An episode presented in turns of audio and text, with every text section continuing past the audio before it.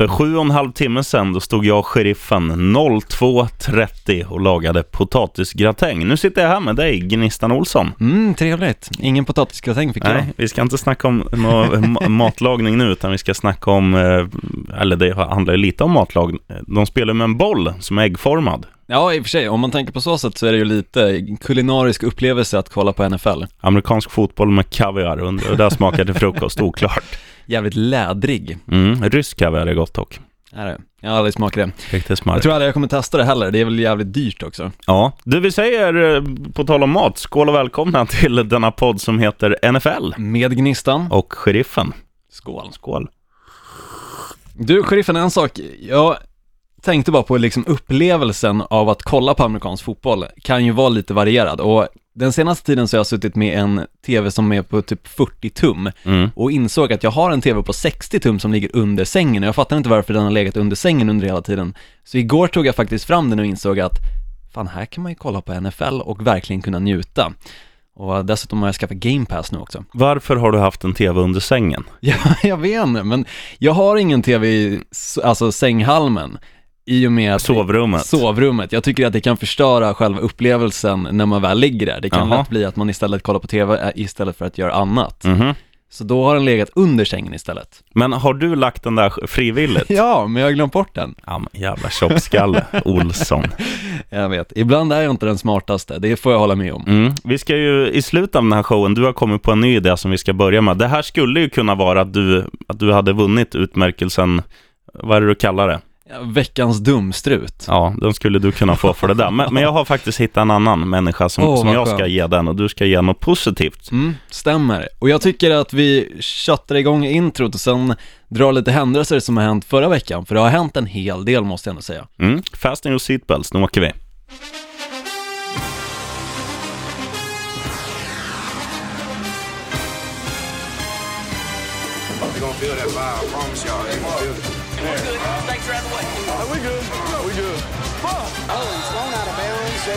Over on the far side, and there's a couple of penalty flags. This is totally out of control. Alright, ska vi börja med att göra så här att vi låtsas att vi slänger på en liten nyhetsjingel typ och lämnar över ord och bild till Gnistan Olsson. Mm, och den här gången sitter jag med ett helt A4 av nyheter, sjukt nog. Och vi För- kan börja med Patrick Mahomes, snubben som jag nämnde, quarterbacken som är helt ny i Kansas City Chiefs, draftades i år. Mm.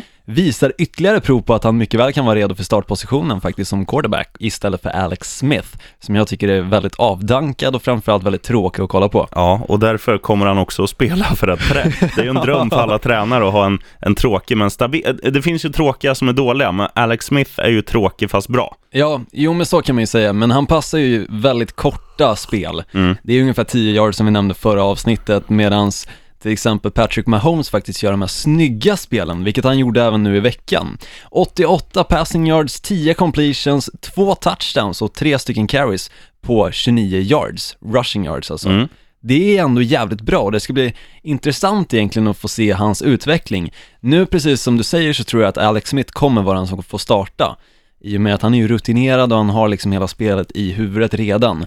Patrick Mahomes är såklart ny och spelar bara mot massa backups just nu. Ja, Men fortfarande, han gör det bra ifrån sig och det är kul att se. och sen är det ju det också, Kansas City är ett lag som som är i win now mode om man säger. De har ju ett bra lag på pappret och de, de är ju ett, ett av kanske tio lag som har chansen att vinna Super Bowl kommande säsong. Ja, det skulle jag kanske inte riktigt påstå, men visst, de är ju starka, men jag är ok- alltså, det är ju oklart om de kommer till slutspel i år. Ja, jag tror de kommer fixa det. Men, och, och framförallt så här, men när man är i det läget, då är det ju då är det svårare att bolla in en ny quarterback. För att då, då är det så här, okej, är man i Buffalo, eller Cleveland Brown, spotta ut tandskyddet på. Är man i Cleveland Browns läge, då är det mycket lättare, för då är man i, i rebuild mode. Man liksom vet att, okej, vi vann en match förra året, det kan knappast bli sämre. Vi, gör, vi slänger in en ny eh, QB, vi kan starta med en rookie, vi kan satsa på 17 nya wide receivers, en helt ny O-line, en helt ny D-line, du vet så. Liksom, det kan inte bli mycket sämre, men Kansas City Chiefs har ju varit ett lag som har varit lite precis bakom de allra bästa lagen i flera år nu. Och de är ju liksom i win now mode. Därför kommer inte den här nya quarterbacken med Mahomes få starta. Nej, Om förmodligen det inte blir en skada. Jag förstår resonemanget och håller fullt och hållet med. En sak som jag må- måste flika in om, jag lyssnade på förra veckans avsnitt och märkte att det var väldigt mycket ljud i bakgrunden som lät som kedjor. Mm. Och jag måste bara förtydliga för dig som lyssnar att det är våra armband som låter. Vi har kedjor på alltså handlederna båda Om man två. pratar med armarna så här. Gestikulerar lite och det är framförallt du sheriffen som låter mest. Så om du undrar vad det är som låter så är det alltså sheriffen som sitter och gestikulerar. Ja, vi är inte fastspända i en källare och tvingas göra Nu jävlar gör ni en podd där grabbar, annars jävlar. Skicka kärleks-sms. Åh, snyggt. Jag kan gå in på nästa händelse. Odell Beckham Jr. Ifall du såg matchen Cleveland Browns mot New York Giants så fick han ju en rejält låg smäll. Jag satt och kollade lite på den smällen igår och tycker det var sjukt snygg tackling. Helt och hållet regelrätt och rakt ner liksom på, alltså fotvristen egentligen. Eh, och han... Vart har du annars en vrist undrar Jo, jag? jo, men okej. Jag är övertydlig där kanske. Gnistan Olsson. Men i alla fall, han fick en smäll och fick lämna planen i frustration och eh, mest troligtvis så var det egentligen bara en sträckning. Men eh, det såg ganska mörkt ut där ett tag för just New York Giants i och med att en stund senare, cirka fem minuter senare, så hände en sak även för Brandon Marshall. Han nya alltså från New York Jets som har precis kommit till New York Giants som ska vara här, alltså, vad ska man säga, den som istället för Odell ska få också lite passningar. Så de ska liksom fördela kanske 60-40 på de där två. Så det är liksom ytterligare en stjärnreceiver. Han fick också en smäll och fick också gå av planen på grund av axeln och har blivit röntgad. Än så länge tror jag inte faktiskt att det har kommit några nyheter om att det ska vara någonting värre egentligen än bara en liten smäll. Nej. Så det är ju skönt på så sätt, men fatta att stå där som New York Giants och bara säga helvete, vad fan gör vi om båda våra stjärnreceivers är borta? Och framförallt, vad fan skulle Eli Manning göra i det sammanhanget? Ja, det... Nej, det, det hade varit pannkaka för hela, för hela laget. Det, det är ju... Ja, nu fick de till sin defensiv under fjolåret, men annars det är ju bara en gunslinger i Manning och, och, och bra wide receivers. Annars har Giants inte mycket att komma med i, i offensiv väg. Nej, nej, verkligen inte. Och i samma match kan jag säga att vi fick äntligen se Miles Garrett som kom fram och visade att han faktiskt är en explosiv bullrusher. Han eh, fick det alltså fick o-linen för New York Giants att ha det jäkligt svårt. Samt så lyckades han faktiskt få till en eh, turlig sack, som jag i och för sig kan säga att var lite på grund av o-linen just i New York Giants som ledde Miles Garrett mot deras quarterback då Ja, och som inte var Eli Manning utan jag tror faktiskt att det var den eh, gamla rutinerade quarterbacken som jag nu inte faktiskt kommer på namnet på.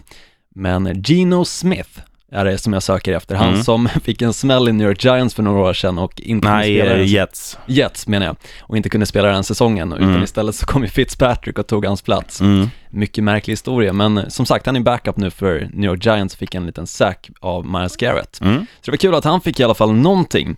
Och under veckan fick vi även se Marshawn Lynch äntligen på planen och jag kan väl inte säga att det var den största liksom händelsen under matchen med just Oakland, men att få se honom i de kläderna och få se honom i ett helt nytt lag måste jag säga ändå är jäkligt kul. Och han fick i och för sig till 10 yards på två carries, så det är väl 5 yards per carry, är ju bra. Det är ett bra snitt, men han, han överanvändes ju knappast. Men, men de brukar ju inte göra det. De brukar ju, de brukar ju spela de som är på bubblan precis mellan.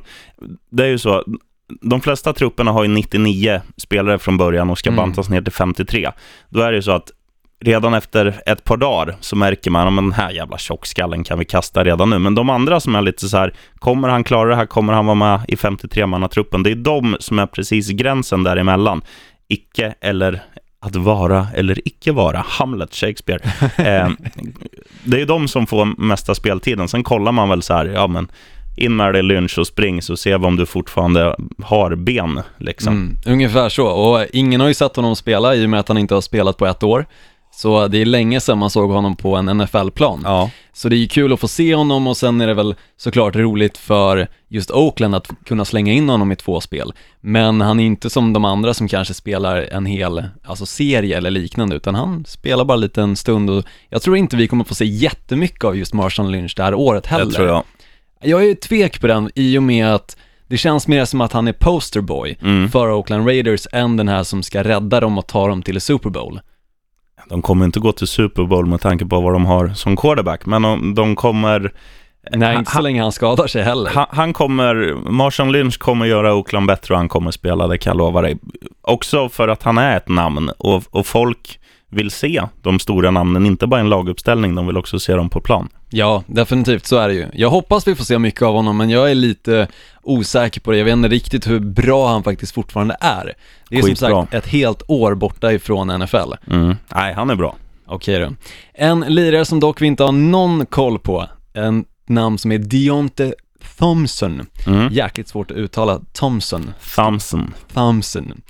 Han i alla fall är en lirare som har varit i NFL i dryga tre år och jag har inte hört hans namn tidigare men nu förra veckan så gjorde han ett av de mest fina spelen som alltså var under den här försäsongen hittills. Va- Vart spelar han? Position? Vilket lag? Han är punt return, han spelar special teams mestadels. Han är wide receiver men spelar mestadels på just special teams och fångar bollarna för att kunna returnera dem I vilket lag? I Chicago Bears. Okej. I det här sammanhanget så var han i och för sig inte den som skulle returnera bollen utan det var ett missat field goal Mm. som han plockar upp nere precis i liksom endzone, slutet av endzone Mm. och lyckas springa hela vägen till motståndarlagets endzone och göra en touchdown. 109 yards sprang han. Ja, det är snyggt. Och han blev redan touchad vid ungefär 5 yards linjen första gången Mm. Och lyckades ändå ta sig så pass långt. Ja, får man ge en liten, liten golfapplåd. Han tror jag faktiskt kan vara ett hot på just special teams och jag kan väl inte säga att Chicago Bears är det laget som jag alltså känner som det största hotet när det kommer till special teams, men med honom så kan saker hända uppenbarligen. Mm. Nu var det i och för sig mot backups också, det måste ju tilläggas när det kommer till just försäsongen.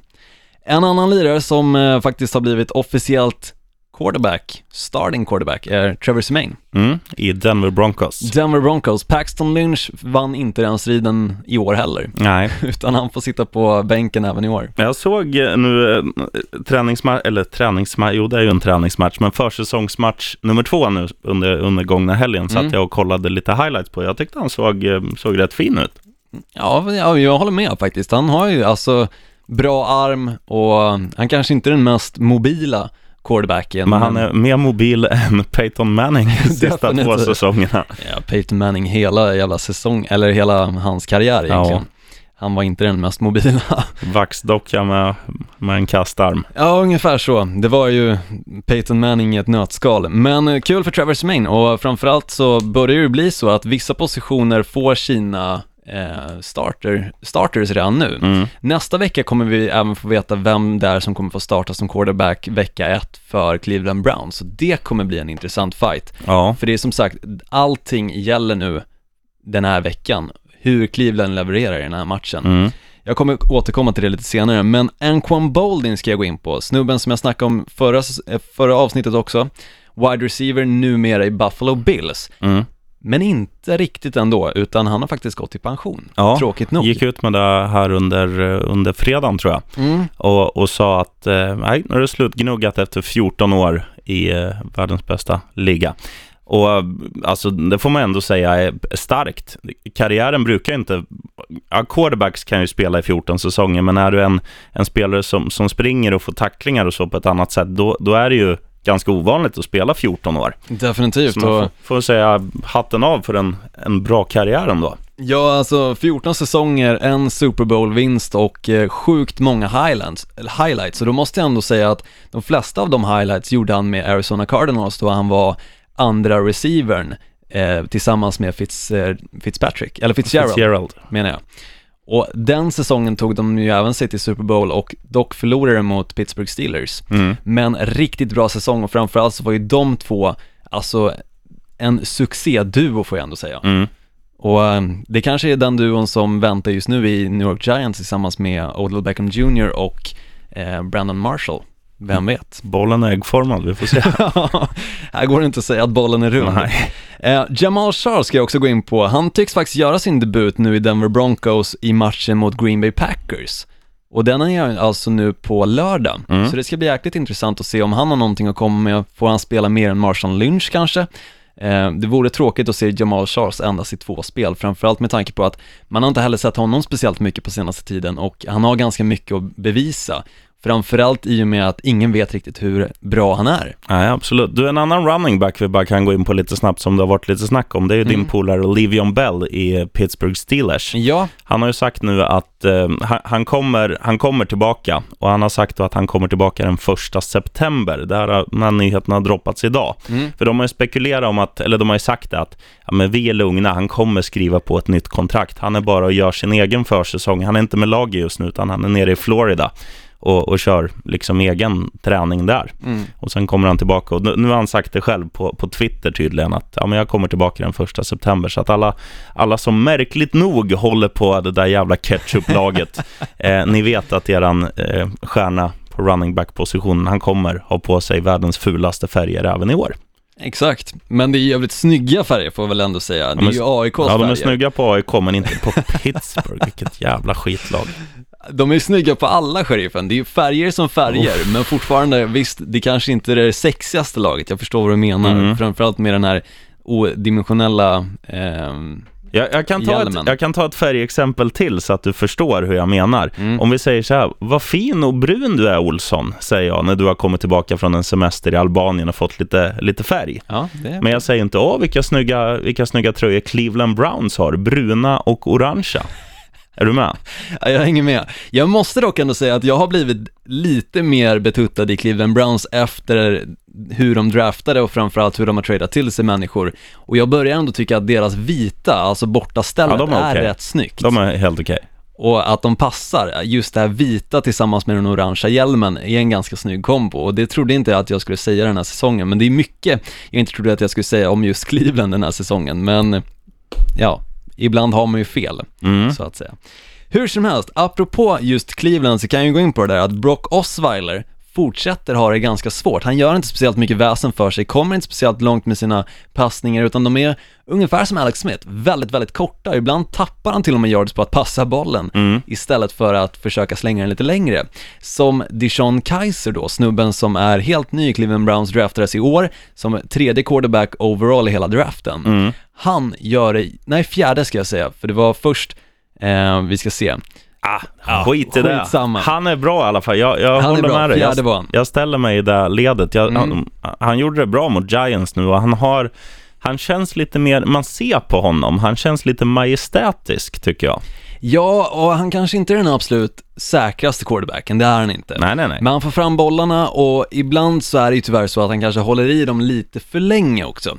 Jag tror han blev säkrad hela tre eller fyra gånger i matchen mot New York Giants på grund av att han höll i bollen lite för länge Mm. istället för att kasta iväg den och undvika att tappa så många yards som han faktiskt gjorde. Mm. De tappade enormt mycket yards på att han faktiskt inte ens, alltså försökte bara bli av med den. Samtidigt så måste jag ändå skylla att det är lite grann på O-line också. Det är klart. Det är ju såklart deras uppgift att se till så att D-line inte tar sig igenom och tacklar quarterbacken då i just Cleveland Browns. Men det lyckades de inte riktigt med utan det såg ibland ut som att de släppte igenom New York Giants-spelarna så att de kunde säkra Dijon Kaiser. Så jag ska väl inte skylla helt och hållet på att han håller i bollen för länge, men ibland såg det faktiskt ut som att han gjorde det. Medan Brock Osweiler kanske slänger iväg den lite för snabbt när hans wide receivers Ja. inte ens hinner vända om och se att bollen är på väg åt deras håll, utan istället så är det försvaret då i den här matchen, New York Giants som ser bollen och är jäkligt nära Mm. på att fånga en interception. Jag tycker det är ett tecken på, um, ett tecken på mod istället liksom att veta att ja, nu kommer jag få en smäll, men jag, jag gör det här för laget. Jag, jag håller en sekund extra och försöker hitta någon att passa. Sen visst, det kan bli boom shakalak pannkaka, men, men samtidigt, jag, ty- ja, jag tycker han har en swag som jag gillar. Alltså. Ja, ja, jag håller med. Och mod har han ju verkligen också, för han tar ju de här löpningarna och det är inte alltid han eh, glider fram. Alltså kastar benen framåt så att ingen får tackla honom. Mm. Utan ibland så tar han ju den här grova tacklingen mot huvudet Mm. och bara fortsätter. Han gjorde väl en touchdown när han själv sprang in med bollen mot Giants också, Mm. avgjorde matchen. Det gjorde han också. Så nej, fan respect. Ja, det ska bli kul att se och framförallt så hoppas jag, på onsdag nästa vecka så kommer coachen Hugh Jackson avgöra vem det är som kommer vara starter för vecka ett i Cleveland Browns. Jag hoppas verkligen på Deshaun Kaiser för han är roligare att kolla på än Brock Osweiler. Och gå in på en annan rolig quarterback då istället för kanske säga Mike Glennon, Ja. hans konkurrent Mitchell Trubisky fortsätter också göra jäkligt bra ifrån sig och alla som jag alltså läser deras så här krönikor och liknande, är jäkligt chockade över hur bra han faktiskt är. För, för de som lyssnar nu och undrar, som bara hör ett namn, kan de få ett lag också? Chicago Bears, alltså både Mike Lennon och eh, Mi- Mitchell Trubisky är ju quarterbacks då i Chicago Bears. Ja, bra. Båda nya dessutom. Jay Cutler försvann ju till Miami Dolphins. Yes, vilken kille. Mm, verkligen. Men Mike Lennon, han fortsätter ju bevisa att han faktiskt är den nya Jay Cutler. Han slänger Ja. interceptions, han eh, kommer inte speciellt långt och ja, sular upp bollen egentligen på läktaren istället för till sina wide receivers, medan Mitchell Trubisky gör det bra ifrån sig. Och det märkliga med det här är att tydligen så är det så att Mitchell Trubisky har ingen chans att bli starter just nu, Nej. utan Mike Lennon är redan nämnd starter. Mm.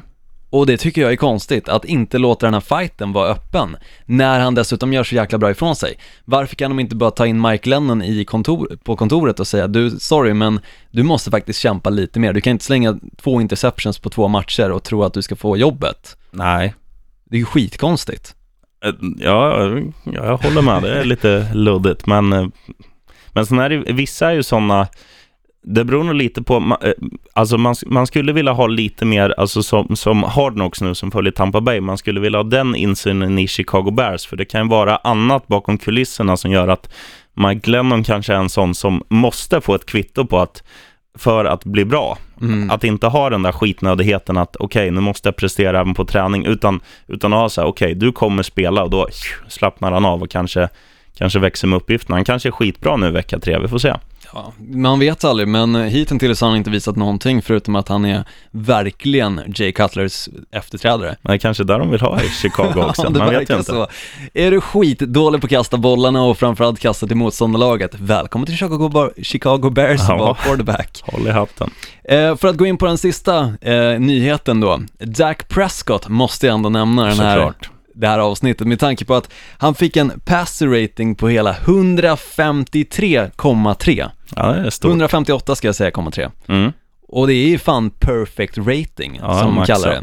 En perfect day och han eh, kastade endast åtta passningar i och för sig, sju av dem gick fram och eh, fick till en touchdown även mot sin eh, vapendragare, eller till sin vapendragare då Des Bryant. Mm. Och jag skulle ändå säga att jag tycker att anfallet i just Dallas Cowboys kanske inte har så stora problem utan Ezekiel Elliott. För de har ju fortfarande, som jag nämnt, en sjukt bra o-line. Mm. De står fortfarande med en quarterback som även i år lyckas bevisa sig. Han visar att förra året var inte bara en flax, alltså lite tursamhet, Mm. utan han visar faktiskt att han är så pass bra som han var förra säsongen. Och det är liksom det, den måttet han spelar på. Mm. Och dessutom har de Des Bryant, en av ligans bästa wide receivers. Absolut. Så de är ju fortfarande starka på anfallet. Har du koll på det? För nu, nu står det still i mitt huvud. Vem är running back när Ezekiel Elliott är, är borta? Jag har faktiskt inte koll på det. Eh, Jag vet inte riktigt, utan det kändes som att hela förra året så handlade det bara om Ezekiel Elliott i Dallas Cowboys, så att alla som är backups på running back-positionen i Dallas Cowboys är no-names. Mm. För de har ju ändå en tradition av fina running backs. Eh, vad heter han då? DeMarco Murray.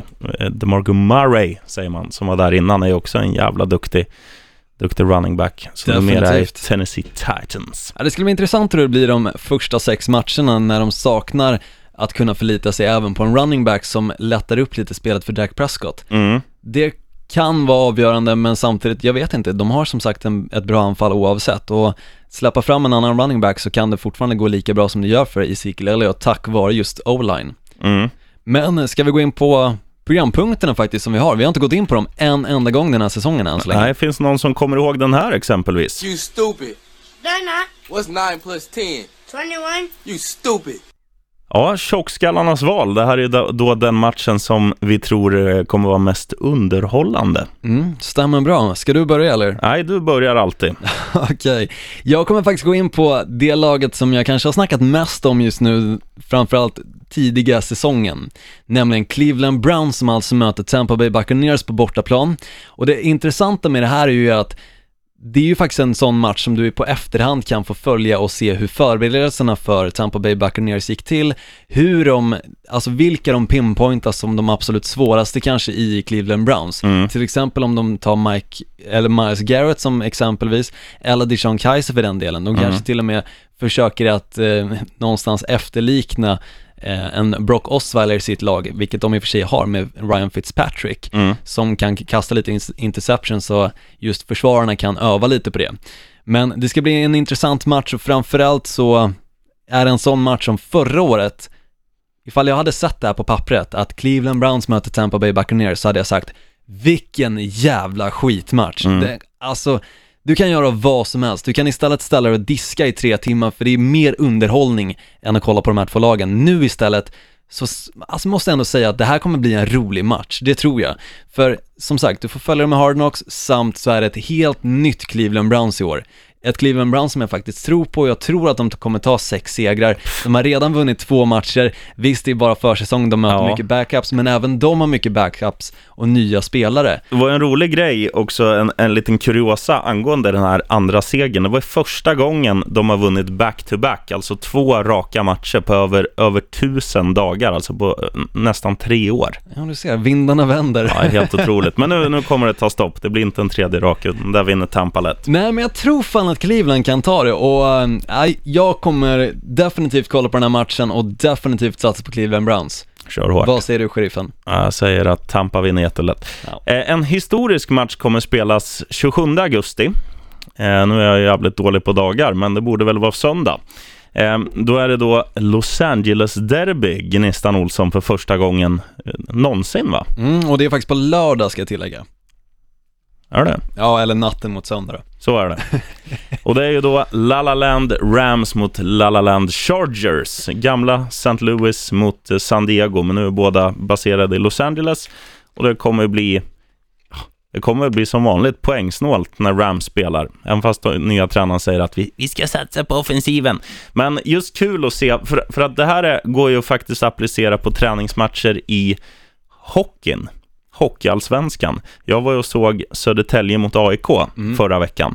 Och det var ju så här också, det brukar vara träningsmatcher så här. Ja, det brukar inte vara några kroppskontakter, det brukar vara så här, domaren blåser alldeles för mycket. Men det var som att se en slutspelsmatch och det är just för att det är liksom ett, ja, ett derby. Det- Derby är ju alltid roligare. Södertälje, Stockholm liksom. Och, och nu blir det ju ett stadsderby, Los Angeles derby. Det kommer smälla, det kommer, man vill vara bäst i stan även om det bara är försäsong.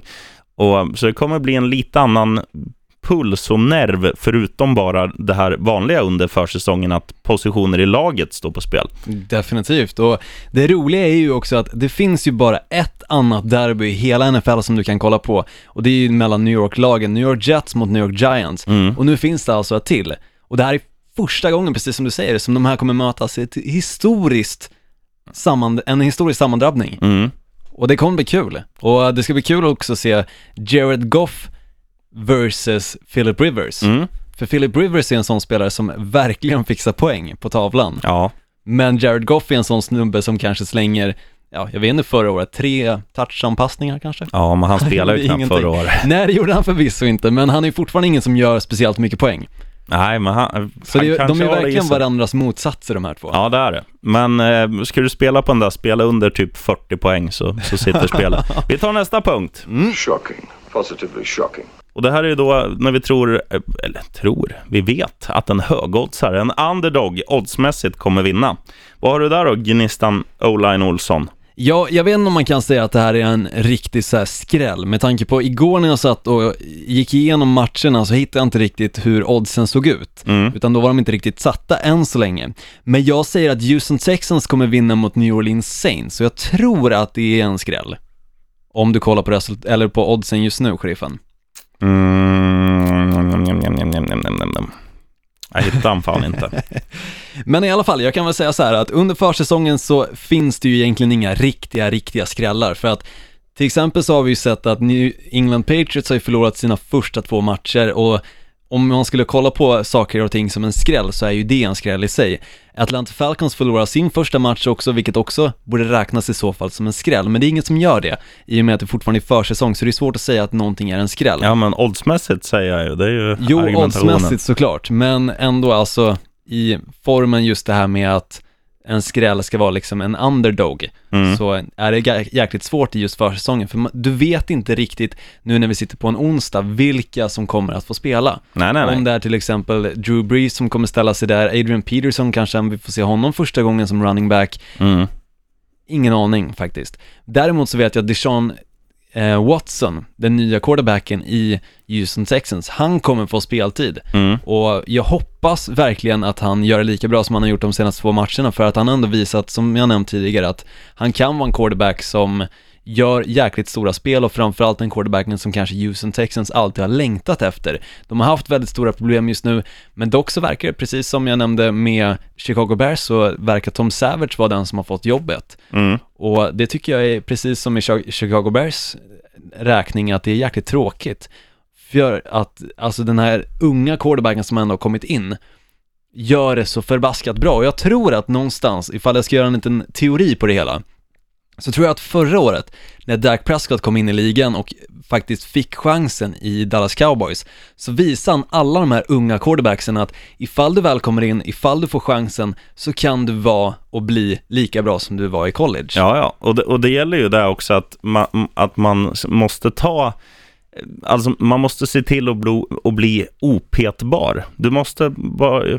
Gör du det felfritt liksom så att tränaren inte kan sparka dig, då är det ju så. Om vi bara tar eh, en jämförelse nu med kicken då, Roberto Aguayo i, eh, i eh, Tampa Bay. Fan. Han, han hade ju liksom, han hade ju ja, allt att vinna egentligen. De, de draftar honom högt, han kommer in och du som har sett Hard Knocks, du vet att det här bara är en stor återupprepning. Men han får då chansen först att sparka en PAT, alltså ett extra poäng efter en touchdown. Han missar den och sen slänger de in han när det är, ja, vad är det, någon minut kvar och han har chansen att dra ett field goal från 41 yard som jag inte missminner mig. Skjuter den utanför, matchen är död, de förlorar och direkt efter så är det det sista som händer i avsnitt två av Hardnox, Han, han får gå. Och sen säger ju då tränaren så här att ja, men du är ju inconsistent, alltså okonsekvent. För att under träningen, då satt han ju så här, ja, då kunde han dunka in fem raka liksom från längre avstånd utan problem. Och sen under match, då blir han lite skitnödig, han missar, han kan inte hantera sina egna nerver. Och då säger ju tränaren det också att det finns ju, vi har ju draftat dig för att du var den bästa kicken på hela college liksom i USA. Och hittar du tillbaka till den formen, då kommer du garanterat få ett jobb. Nu plockar ju Chicago Bears upp honom då. Mm, och vet du han, vad som hände i matchen mot eh, Arizona Cardinals nu förra veckan? Nej, Han missade igen på aldrig, field goal. aldrig tur. Åh, riktigt Nej, sopa. för fan. Men sådär, liksom gäller ju att göra sig själv opetbar. Då, då, då kan man gå, komma långt. Jag, jag tar min skräll nu, Gnistan Mm, Olsson. definitivt. Buffalo Bills kommer borta besegra Baltimore Ravens. Vad baserar jag det, då detta på? Jo, jag tänker lite så här. Med tanke på att det kommer att spela mycket reserver och skit. Baltimore har, har senaste tio åren varit ett lag som har varit sådär. De har inte varit bäst, även fast de har vunnit en Super Bowl. Men de har inte varit sämst. Buff- Buffalo Bills har varit mer åt sämst-hållet, vilket innebär att man draftar högre. Man borde, om man har gjort sin scouting bra, så borde man ha en bättre depth när det kommer till reserver. Och därav baserar jag eh, att de kommer vinna. Och, och just för att det är ett ganska smarrigt odds på, på uh, närmare tre gånger pengarna. Det är snyggt. Och jag tror faktiskt också på det, för att just vad man har sett hittills av Baltimore Ravens är jag inte speciellt imponerad. Jag tror de har vunnit i och för sig en och förlorat en match, men samtidigt så, de kan inte riktigt förlita sig på någon annan än backups när det framförallt kommer till quarterback-positionen heller, för Joe Flacco är skadad. Mm. Så de kan ju aldrig liksom plocka in honom för att se till att matchen säkras heller. Nej. Vilket ganska många andra lag gör, till exempel Green Bay Packers har ju slängt in Aaron Rodgers bara för att få honom liksom bli lite varm i kläderna och så går han in, slänger några bollar, touchdown, jag går ut. Mm. Det kommer ju inte Baltimore Ravens kunna göra utan för dem så är det ju verkligen, alltså de som spelar i Baltimore lite på liv eller död, Mm. deras karriär. Alltså framförallt just rookies och de som kanske gick odraftade under draften och istället plockar upp som free agents och liknande, de har det jäkligt svårt där. Mm. För att eh, de som är bra i Baltimore, de är riktigt bra. Men de som är dåliga i Baltimore har du ingen koll på. Nej. Så det är svårt. Nu kör vi den här. Lätta stålar innebär då att du ska ja, lassa in på följande så kan du istället för att käka nudlar ifrån Tokyo kanske smaska i dig en oxfilé framåt helgen. Eh, Jag tänker inleda nu Gör det. och jag säger då att eh, laget som låter så här kommer besegra världens sämsta lag. Vilka är det som låter så? Minnesota Vikings. Just det, och vilka möter de? Jo, San Francisco 49ers. Det ett av de sämsta lagen. Och just när de spelar Minnesota nu, eh, spelar ju hemma i den nya fina arenan. Eh, och det är ju ett så här, alltså Minnesota är ett sportnäste. Så även om det är träningsmatch, det kommer vara fullsatt, det kommer vara tryck på läktaren, spelarna kommer eh, göra man gör, ger väl alltid allt med tanke på en roster spot stå, ligger i potten liksom. Men jag tror att motivation plus att de är bättre än San Francisco gör att de vinner den där matchen tämligen enkelt. Det är det dåliga oddset 1,45, men det är där det handlar om. Säk, säker deg, vet du. Ja, men så är det ju. Och eh, jag tror också att den matchen är ganska spikad redan nu. Alltså det är en sån match som även när det kommer till säsongssammanhang, alltså ordinarie säsong, så ifall Minnesota Vikings ställs emot några som 49ers så kommer de ju vinna och det Mm. gör de ju även i försäsongssammanhang. Alltså Mm. 49ers är inte ett bra lag visst de vann nu senaste försäsongsmatchen men fortfarande så tycker jag inte att man ser någonting som motbevisar det man redan vet. Nej, de skitlag. suger.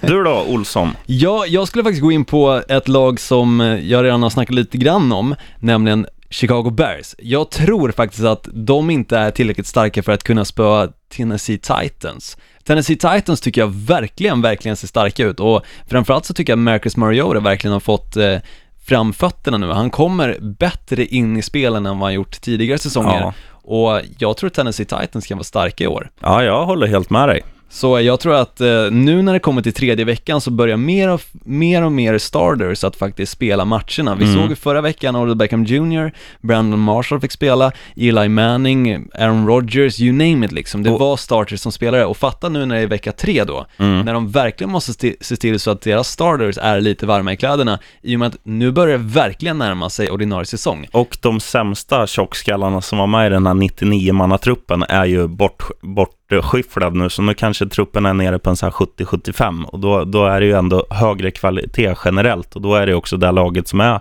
som har bäst trupp vinner ju oftast försäsongsmatcherna och jag, jag håller helt med dig. Jag tycker också, jag tycker Tennessee är ett av lagen som jag ska hålla båda mina blå på under säsongen. Dels för att de är jävligt roliga att titta på också för att de är intressanta. Mm, Ja men definitivt, och jag tror som sagt att även fast just Chicago Bears har till exempel Mitchell Trubisky och eh, Deontay Thompson nu som jag nämnde tidigare, han som gjorde 109 yards touchdown på ett missat field goal, så tror jag inte att de har tillräckligt för att kunna spöa Tennessee Titans som är jävligt hungriga för den här säsongen och framförallt vill komma in på absolut bästa sätt. Hur gör du då det? Jo, du värmer upp dina starters och ser till så att de gör misstagen under försäsongen så att du kan rädda liksom säsongen och framförallt korrigera de missar de väl gör. Och det tror jag att Tennessee Titans kommer göra. Mm, håller med dig. Du, vi struntar i sista ordinarie programpunkten som heter trippen, för att det blir ju bara en återupprepning av allt vi har gaggat om nu. Ja, ungefär så, men ifall du vill ha det lite snabbt så kan jag bara säga vilka jag tycker du ska satsa på. Satsa på Cleveland, satsa på Texans och satsa även på Tennessee Titans. Och jag säger lyssna, eller lyssna igen om du har glömt. Scrolla tillbaka 10 minuter och så kör du bara om alla programpunkter. Ja, men jag, du... jag kan köra en dubbel som inte går att missa. Det är ju Minnesota Vikings som jag gaggar om och Tennessee som du gaggar om. Den tycker jag är, det ska, jag lufta Klockren. när man får lön på fredag. Ja, verkligen, jag För nu är det blankt. Du, eh, sista grejen som du, eller den här nya prylen som vi ska avsluta showerna med då. Mm. Eh, showerna, podcastavsnitten, eh, är ju, ja vad kallar du det? Dumstruta och, Raket. och du får börja med raketen då. Ja, i och med att jag kan väl förklara lite grann. Det är antingen Raket som är en spelare som på något sätt har utmärkt sig för att vara antingen humoristisk, rolig liksom för tittarna,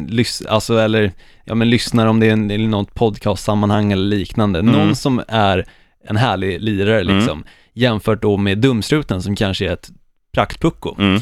Och för att gå in på veckans raket så måste jag faktiskt gå in på den liraren som jag följer på Instagram, James Harrison, Mm. defensive lineman i Pittsburgh Steelers som jag tycker Boo. lägger upp, ja men han lägger upp så sjukt roliga videos ibland och framförallt videos som du inte förväntar dig ska komma från en sån lirare för han är någonstans lite grann som The Rock. Ett stort jävla monster och som kanske inte ser ut som den absolut roligaste men som har mycket humor. Mm. Och nu i veckan inf- så gjorde han faktiskt en ganska rolig sak att la upp, men jag måste börja med bara hur han gjorde inför själva Steelers-campet. Då kom han ju in med en brandbil med fulla syrener igång. för att liksom introducera sig själv och bara så här, nu är säsongen igång. Ja, Tack. det får man Här är säga James är, är kaxigt. Men det han gjorde den här veckan nu istället, det var att efter en träning, som han förmodligen har haft på gymmet, i och med att han alltid kör med sina sweatshirts som är dyblöta av svett, Mm. så satte han sig på gräsklipparen och började klippa gräset utanför träningsanläggningen med en så gigantisk stor gräsklippare och det är bara en sån grej som James Harrison kan få att bli roligt, för att se någon annan klippa gräset, typ Jared Goff, ja men det hade du nästan förväntat dig. Ja. Eller Mike Glennon som klipper gräset med en sån här gammal, verkligen Handjagare. Handjagare, precis. Det kan du se framför dig, men att se James Harrison sitta på en stor jävla åkgräsklippare, det är fint. Mm. Ja, det är Kolla hans. Instagram säger jag bara. Ja, vad heter han där då? James Harrison, eh, 92, J Harrison tror jag. Mm. Snyggt. Lu- luddigt. Väldigt luddigt. James Harrison 92, Jay Harrison. Ja, jag menar någonting. Sök James Harrison, du kommer få upp honom. Ja, jag tror det också. Ja. Och vill du hitta mig så heter jag bandit understreck sheriffen. Och jag heter I am Gnistan. Perfekt. Inte lika många följare som James Harrison Det kanske. kommer nu. Ja. Eh, Okej, jag ska gå in på ja, det andra då, dumstruten. Och jag väljer att inte ge det till en spelare utan till en producent. Oh. Nämligen liran som producerar Hard Knocks. Två avsnitt har släppts. Jag tycker avsnitten har varit jag tycker det har varit bra, men det har saknats en grej det jag har tjatat om. Alltså sälj in staden Tampa som är en av USAs finaste städer. Då snackar jag liksom inte kanske i downtown och filma någon gammal bank eller någon skyskrapa, utan filma runt omkring. Bara när man inleder showen, liksom, inled med att liksom dra in en drönare över kustlinjen där. Det är så jävla snyggt. Skärpning! Du får dumstrut, producent av Hard Knocks. Ja, det kan jag hålla med om. Jag har inte fått se någonting av Tampa och framförallt så är jag inte imponerad av staden överhuvudtaget, förutom det du har sagt då. Mm. Det är det enda anledningen till varför jag skulle åka till Tampa och jag hoppades inför den här säsongen på att du skulle få rätt. Mm. Att alla skulle vilja åka dit, men Det kommer. ja, Jag, ty- jag tyckte det var häftigt att de hade hejaklack på sin träning. James Winston. Ja, det var ändå snyggt. Jag måste väl säga att det här avsnittet var bättre än förra, men jag är inte helt såld på Hard Knocks och jag tror någonstans det har att göra med Last Chance You, att det har varit så pass bra och framförallt underhållande, mycket intriger, mycket tjafs och det är liksom känslor. Ja. Det finns inga riktiga känslor i Hard Knocks förutom lite skratt när till exempel McCoy går runt och visar sina superhjältesamlingar. Ja, eller när han visade, han, han frågade, det är ju nytt för i år också att man inte får fira eh, sexuellt eller, eller våldsamt. Du får inte låtsas som att du, du skjuter med en pilbåge eller drar upp dina, som Kenneth Andersson, knallpulverpistoler, utan nu ska det vara liksom, du får visa glädje men inte sexuellt eller, eller violent, alltså våldsamt. Eh, och, och då juckade han lite med höften och frågade, är det här okej då? Eller är det här för mycket? Om jag bara gör ett jucke, det är okej. Ja men det är det jag menar, det är, det är lite humor. Ja, det är men humor. det är inte speciellt mycket mer i Hard Knocks och det saknar jag. Och jag tror någonstans som sagt det har att göra med Last Chance You. Har du inte sett det, det finns på Netflix, kolla in det. Du kommer förstå vad jag menar. För där kan vi snacka känslor i många, moll, många olika stadier. Ja, nej, det är riktigt bra. Jag håller Ja. helt med dig. Du Olsson, nu ska jag gå och få skälla min chef. Det gör du rätt i. Det Så- får du väl alltid. Ja, så, så tackar vi för, för att du har lyssnat även denna vecka. Vi hörs igen om en vecka. Då går vi in i sista veckan inför det eh, riktiga och då, fan, det ska bli kul alltså. Ja, det ska bli så jävla kul. Jag är taggad utav helvete och som sagt, jag har fixat nu 60-tums tvn är uppe och dessutom ska jag fixa en Apple TV så jag kan kolla på ehm, Game Pass också. Mm. Så jag kommer se alla jävla matcher. Det finns ju någonting fint på Game Pass som är så här 40 minuters eh, repris av matcherna. Istället för att se liksom hela matchen som kanske ligger på tre timmar så får du allting nerbantat i 40 minuter. Ja, du får bara se spelen liksom. Condensed Games heter det. Kan vi tipsa om. Det är Mm, mycket bra. Definitivt. Och om du jobbar på Apple och vill sponsra oss, hör av dig via våra sociala medier. Ja tack. Vi hörs om en vecka då. Skål! Skit på er!